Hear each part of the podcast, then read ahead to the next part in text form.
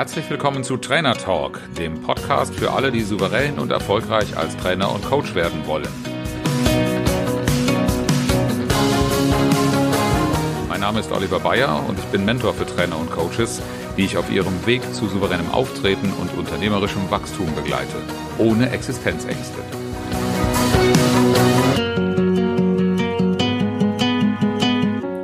Wer bist du für wen?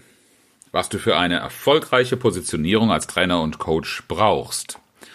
Und darüber haben wir in den vergangenen Folgen an der einen oder anderen Stelle schon mal gesprochen. Es geht um die Einzigartigkeit und damit auch um die Frage, wie du Verwechselbarkeit vermeidest.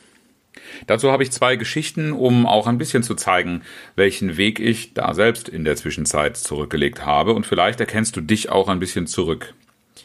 In der Anfangszeit, im ersten Jahr meiner Selbstständigkeit, war ich sehr stark engagiert, auch in der Elternarbeit. Ich wollte ehrenamtlich auch ein bisschen was zurückgeben, ich wollte nah bei meinen Kindern sein und habe mich dadurch mit vielen Menschen vernetzt. Und da kommt man ins Gespräch und unterhält sich natürlich auch darüber, was machst du eigentlich so beruflich. Und ich habe damals in der Art, wie ich das auch in Formulare ausgefüllt habe und überall als Standard angesehen habe, gesagt Trainer und Coach. Und dabei gab es durchaus sehr unterschiedliche Reaktionen. Äh, natürlich gab es Menschen, die diesen Beruf kannten. Aber ich würde fast sagen, die Mehrheit hat etwas komisch reagiert, bis hin zu der Frage, und in welcher Sportart? Das hat dann vielleicht in erster Linie ein bisschen Belustigung bei mir hervorgerufen, aber dieses Lachen und dieser Humor ist mir dann irgendwann im Halse stecken geblieben, als ich gemerkt habe, dass ich, naja, eigentlich an der Stelle einen Kunden verloren haben könnte, wenn die Frage von jemandem gekommen wäre, der zwar ein Unternehmen hat, aber bisher noch nicht mit Trainern und Coaches gearbeitet hat und deshalb überhaupt keine Vorstellung hat, was ich da so anstelle. Und auf Business Meetings, bei meiner Bank zum Beispiel in Gesprächen, bin ich auf das gleiche Problem gestoßen, nur haben wir da keinen Anlass zum Lachen gehabt, sondern ich habe jedes Mal das Gefühl gehabt, ich muss erstmal ausführlich beschreiben, was eigentlich der Beruf eines Trainers und Coaches ist. Und für eine Positionierung ist das nicht wirklich hilfreich. Eine andere Geschichte ist noch gar nicht so lange her, die ist noch sehr frisch. Da gab es eine Anfrage für einen gemeinsamen Workshop zum Thema Design Thinking.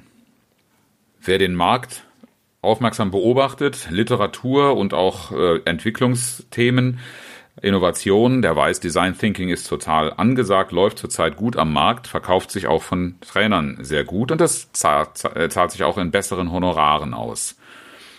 Und äh, ein weiterer Vorteil für diese Kooperation, für einen solchen gemeinsamen Workshop wäre gewesen die regionale Nähe. Der Kollege kommt von nicht allzu weit. Und vor ein paar Jahren hätte ich sofort eingeschlagen wegen der guten Argumente, die ich gerade genannt habe. Ich aber habe abgelehnt denn dieses Angebot passte nicht zu mir. Ich durfte feststellen in der Zwischenzeit, dass mein Herz für etwas ganz anderes schlägt. Denn ich war mir klar geworden über meine Positionierung und darum geht es. Meine Einzigartigkeit kann ich vor allen Dingen durch eine Positionierung untermauern und damit auch Klarheit haben und eine Antwort geben auf die Frage, was machst du eigentlich beruflich? Zu einer Positionierung gehört eine Klarheit darüber, welche Werte treiben mich eigentlich an. Was ist mir wichtig? Wonach handle ich und treffe ich meine Entscheidungen? In meinem persönlichen Fall hat das viel mit Hilfsbereitschaft zu tun, mit Einfühlungsvermögen und mit Lösungen. Wichtig ist mir allerdings immer die Beziehung zum Menschen.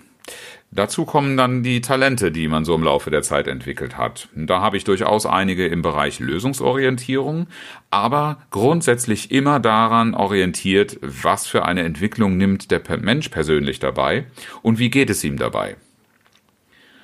Erfahrungen, die ich selber aufzuweisen hatte, da entfernen wir uns allerdings schon weiter weg von dem Thema Design Thinking. Denn meine Vorgeschichte ist die eines Personalers. Ich war immer daran interessiert, Menschen zu stärken, Menschen zu mehr Selbstbewusstsein zu verhelfen, Menschen bei ihrer Entwicklung äh, an der Seite zu stehen. Und mein, meine, meine Persönlichkeit, mein Charakter, der von verschiedenen Persönlichkeitstests auch festgestellt worden ist, hat all das untermauert und bestätigt. Die Frage, wer bin ich? Ergibt sich aus der Summe all dieser Dinge und noch einiger mehr persönlicher Faktoren, die einfach das, das ausmachen, wer ich heute bin, die meine Persönlichkeit geprägt haben und die auch festlegen, ob das, was ich tue, wirklich zu mir passt. Früher habe ich das oft den Sinn des Lebens genannt. Heute formuliere ich das lieber mit, was ist meine Mission, was ist mein Auftrag und was ist meine Rolle. Und in der Positionierung am Markt darf sich das ausdrücken in einer Art und Weise, dass es gut zu mir passt. Wenn du Trainer und Coach bist, dann frag dich mal, was ist deine Rolle? Bist du Experte für irgendetwas und willst das vor allen Dingen in den Vordergrund stellen? Willst du Vorbild für alle, für andere sein, ein Rollenmodell? Willst du vielleicht lieber der Kontrollierer und der Steuerer einer Entwicklung sein, dass die Menschen in den Unternehmen, Führungskräfte, Fachkräfte, das Richtige tun und machen, sagen? Willst du der Antreiber dahinter sein? Bist du vielleicht eher der Peitschenschwinger auf dem Ruderboot? Das ist durchaus das Bild, was auch einige Sporttrainer nach vorne tragen. Bist du der Helfer und Freund oder Unterstützer? Oder bist du wirklich jemand, der seine Freundschaft anbietet? Frag dich gerne, was deine Rolle ist, denn ohne die Klarheit darüber, welche Rolle du spielst im Verhältnis zu deinem Kunden, wird das schwierig, deine Positionierung zu verstehen und anzuerkennen. Und dann ist das nächste natürlich noch die Frage, warum sollte es deinen Kunden interessieren, in welcher dieser Rollen du dich siehst? Das ist ja schön, dass du dich als Experte oder als Kontrolleur oder als Helfer siehst, aber warum sollte er dich brauchen? Da kommen wir zu einem zweiten wichtigen Punkt, den du rausarbeiten darfst, nämlich eine Antwort auf die Frage, warum bist du wichtig für den Kunden? Und das erarbeitet sich, das stellt sich dar aus dem Angebot der Lösung, des Ergebnisses deiner Arbeit. Trainer und Coaches, das war früher mein Verständnis und deshalb habe ich das auch hingenommen, wenn jemand von meinen Seminaren als Schulungen gesprochen hat, sehen sich selbst oft in der Rolle des Wissensvermittlers. Ich wollte früher mal Lehrer werden und da war natürlich auch meine Idee, ich will Wissen vermitteln. Ich will, dass der Teilnehmer oder früher der Schüler das wichtige Wissen, das man so braucht, auch erwirbt. Und wie ich das aus der Berufsausbildung auch kennengelernt habe, es geht nicht nur um Kenntnisse, es geht auch um Fertigkeiten. Das heißt, wie man es macht, die Methoden, dieses Wissen anzuwenden, sind auch wichtig. Aber ganz ehrlich, im Zeitalter der Digitalisierung ist das keine Existenzberechtigung mehr, denn ich behaupte, mehr als drei Viertel all dessen, was wir an Wissen und an Fertigkeiten vermittelt bekommen haben, lässt sich mittlerweile über Selbstlernkurse, über Videos und über Methoden, die uns nicht mehr in der bisherigen Form brauchen, äh, auch tatsächlich realisieren. Das heißt, das Ergebnis meiner Arbeit kann nicht alleine sein, dass ich Wissen und Methoden vermittle. Dann bin ich sehr, sehr schnell ersetzbar. Und der erste Schritt dahin ist im Übrigen die Vergleichbarkeit, über die wir schon mehrfach gesprochen haben. Und dass wir da nicht das richtige Verständnis haben, das liest man auch in vielen Seminarbeschreibungen. Ich habe am Anfang meiner Selbstständigkeit die Aufgabe gehabt, Seminarbeschreibungen zu erarbeiten, weil ich anderen, weil ich Kollegen geholfen habe, so etwas auszuarbeiten, mangels eigener Aufträge. Und als ich dann selbst das erste Mal in ein Seminardesign einsteigen sollte und dann formulieren sollte, was hat der Teilnehmer von einem Besuch dieses Seminars, das ist ja dann die nächste Ebene der Frage, was ist das Ergebnis meiner Arbeit, da habe ich auch hingeschrieben, du lernst bei mir Methode X und Y. Ich habe aber nicht dazu geschrieben, wozu es ihn wirklich in seinem Alltag befähigt und was er damit erreicht. Denn das sind die eigentlichen Ergebnisse meiner Arbeit, die auch dazu führen, dass ein Kunde bereit ist, ein fürstliches Honorar zu bezahlen, was er vielleicht als fürstlich ansehen wird und was ich bestenfalls als gerechten Lohn meiner Arbeit und als guten Gegenwert des Ergebnisses, das ich liefere, anbiete. In meinem Fall ist das Ergebnis meiner Arbeit das souveräne Auftreten und das unternehmerische Wachstum meines Kunden des Trainers und Coaches und gleichzeitig die Befreiung von Existenzängsten durch die Gewissheit, wie ich meine wirtschaftlichen Grundlagen und meine wirtschaftliche Sicherheit eine gute Ertragslage sichere. Jetzt habe ich auch schon angedeutet im dritten Schritt, was wir für eine Positionierung noch brauchen. Wir haben unsere eigene Rolle, meine Rolle, wer ich bin, wenn du das für dich erarbeitet hast, da brauchst du dann auch noch die Antwort, was lieferst du deinem Kunden als Ergebnis deiner Arbeit? In meinem Fall souveränes Auftreten, unternehmerisches Wachstum ohne Existenzängste. Und im dritten Schritt die Frage, wer braucht das überhaupt? Und ich habe da am Anfang meiner Selbstständigkeit diese Frage überhaupt gar nicht akzeptiert, weil warum sollte ich die beantworten? Das, was ich anbiete, kann jeder brauchen. Ich war Trainer und Coach und hatte einen riesen Bauchladen im Kern des Ganzen Kommunikation und ist es auch klar, Kommunikation braucht jeder. Warum also soll ich jetzt hier beantworten, wem ich das anbieten will? Wenn das doch jeder gebrauchen kann und ich nur eine bestimmte Zielgruppe hier formuliere, dann beschneide ich mich doch meiner Möglichkeiten. Ja, solltest du auch sowas denken, dann sei dir bitte bewusst, das ist deine Meinung. Ich habe als Führungskraft meinen Mitarbeitern oft gesagt, Kommunikation ist das, was ankommt. Das habe ich so oft gesagt, dass sie es ganz bestimmt nicht mehr hören konnten und ich habe auch die ein oder andere unwillige Rückmeldung dazu bekommen. Das ging wahrscheinlich ganz schön auf den Keks.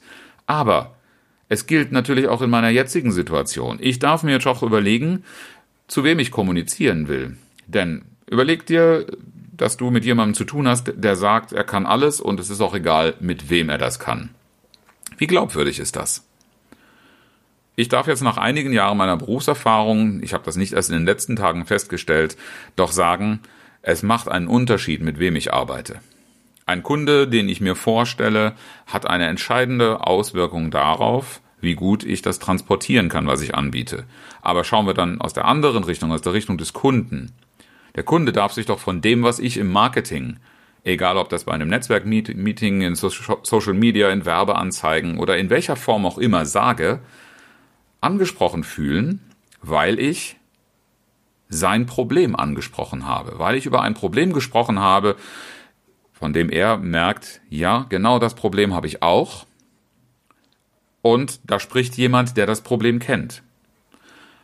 Und dann ist es natürlich wichtig, dass das Ergebnis, was ich in dem Zusammenhang anspreche, in Aussicht stelle, ebenso von ihm verstanden wird als etwas, was er erreichen kann. Und schlussendlich Nummer drei, damit das alles auch so ankommt, darf der Kunde mir auch vertrauen oder der Interessent. Das Problem, das ich anspreche, sind die Existenzängste. Aufgrund mangelnden Vertrauens, aufgrund mangelnder Aufträge und, ja, ja, aufgrund geringer Honorare, Honorarhöhen.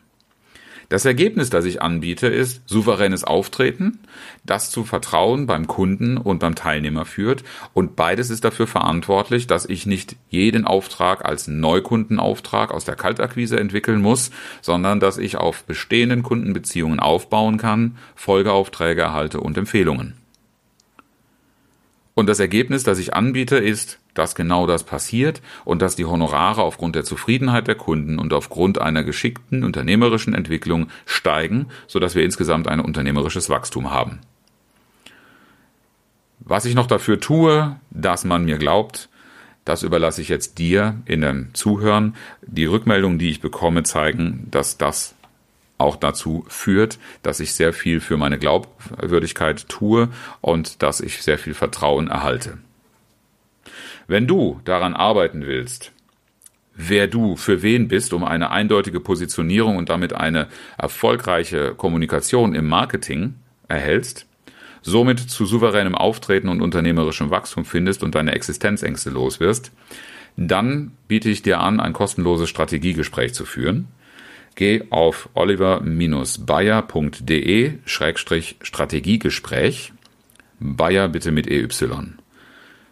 Hinterlasse deine Daten, insbesondere deine Telefonnummer, und wir finden einen Termin, um darüber zu sprechen, wie deine Strategie aussieht, um deine Positionierung zu erarbeiten und erfolgreich oder erfolgreicher am Markt zu werden. Und jetzt noch die Auflösung der Geschichte vom Anfang. Was ich heute sage, wenn ich gefragt werde, was ich eigentlich beruflich mache, das ist mein Claim. Mein Name ist Oliver Bayer. Ich begleite Trainer und Coaches als Mentor zu souveränem Auftreten und unternehmerischem Wachstum, ohne Existenzängste.